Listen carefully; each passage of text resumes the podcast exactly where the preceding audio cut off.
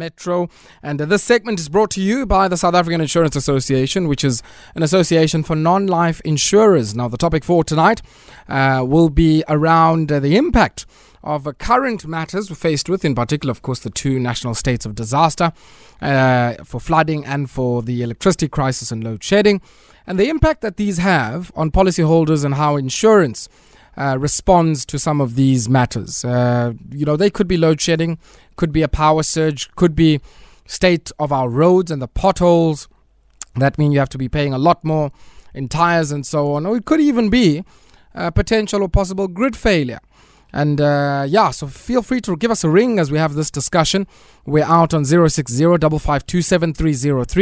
if you have any questions, or you can call us on 086 uh, triple zero two one six zero zero eight six uh, uh, triple zero two one six zero. Joined once again by Mosidi Shomang, insurance consumer education expert out at uh, SAIA, the South African Insurance Association. Mosidi, great to have you back on the show once again. Good evening. Thank you very much, Ayabonga. Uh, good evening to you and to Metro FM listeners. I hope you're well. I'm well, thanks, and you? I'm good. I'm good. I'm good. Uh, I guess my only one concern is, uh, you know, uh, with all of this Tanya of load shedding, um, you know, what it might mean uh, for our appliances, the food in our fridges, and all manner of other things. Uh, it's a big concern mm. to many citizens. Um, and many of you in the financial services sector are also speaking about grid failure.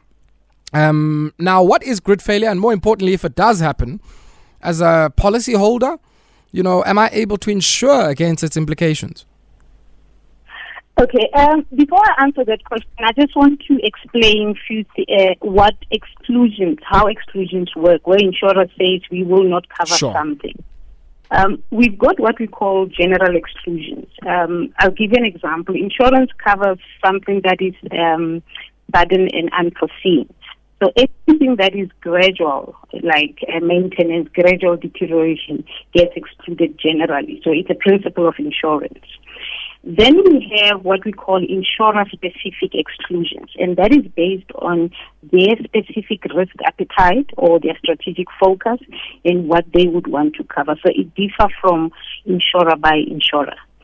And the third one is where an insurance company may impose specific exclusions to a specific policyholder uh, for an example, you build a standalone house and you don't have burglar bars or an alarm, and they say to you, we will not cover uh, theft for that specific. That doesn't mean they don't cover it for other um, policyholders.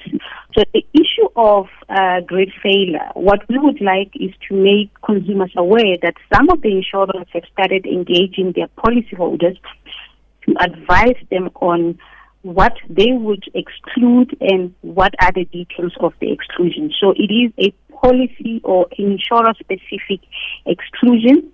And on that um, endorsement or the letter they're going to write or they, they, they've already sent to their policyholder, they detail um, the type of exclusions, whether they exclude damages to property or loss and consequential losses or liability.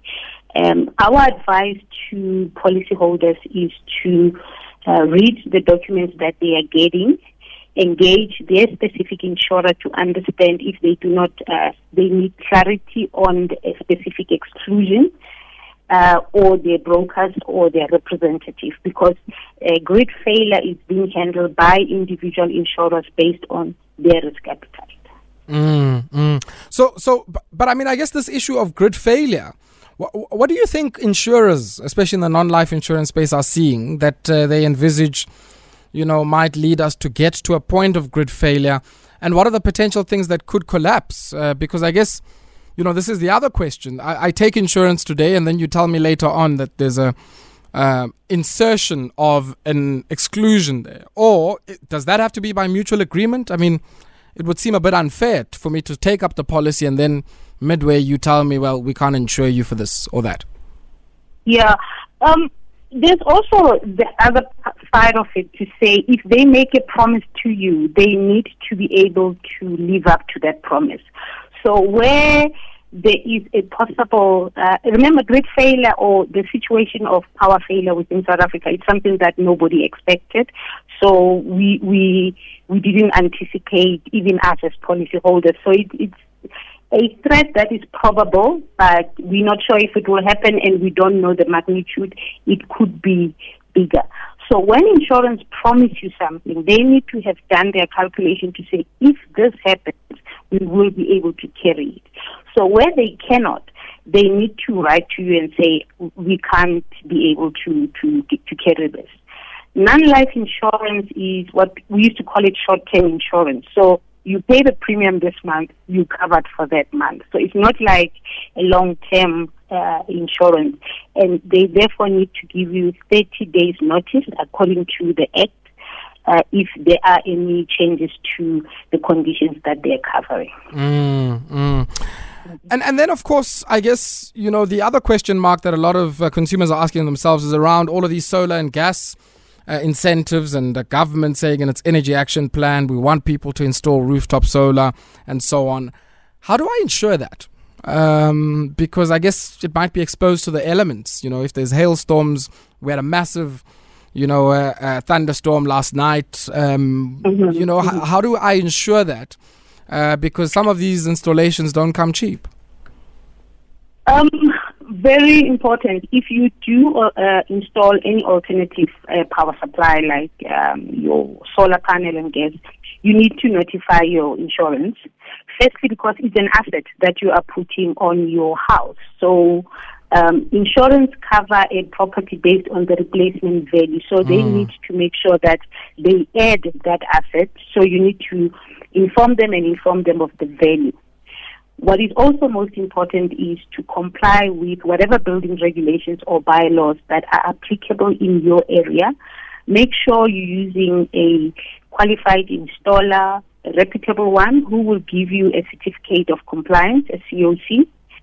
Um, so that when you do claim, it is insured, it is installed according to the building regulations. So that is the most critical thing when you install these um, alternative supplies. Uh, even for gas, there is a gas certificate that you need to get when you start using your gas stoves and things like that. And then you inform your insurer, you give them the amount, they will add it to the replacement value. Mm. We'll have to leave it here for tonight, uh, Mosidi. Always a pleasure catching up with you, and of course, till we uh, check in again. Thank you so much. Thank you very much. Thank you very much. Uh, Mosidi Shomang, insurance consumer education expert out at the South African Insurance Association.